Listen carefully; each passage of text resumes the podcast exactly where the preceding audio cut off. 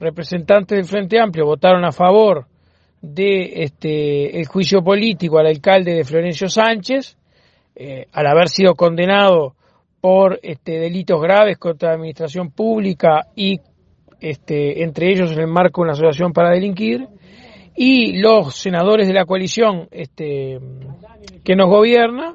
que son mayoría en la comisión, 5 de 9, votaron este, por archivarlo, este, esgrimiendo digamos, un fundamento jurídico que este, en todo caso corresponderá a ellos, eh, digamos, profundizar, pero que a nuestro juicio carece absolutamente de sustento y la verdad que nos sorprende muchísimo y esperemos que sea una decisión que se revierta en la Cámara de Senadores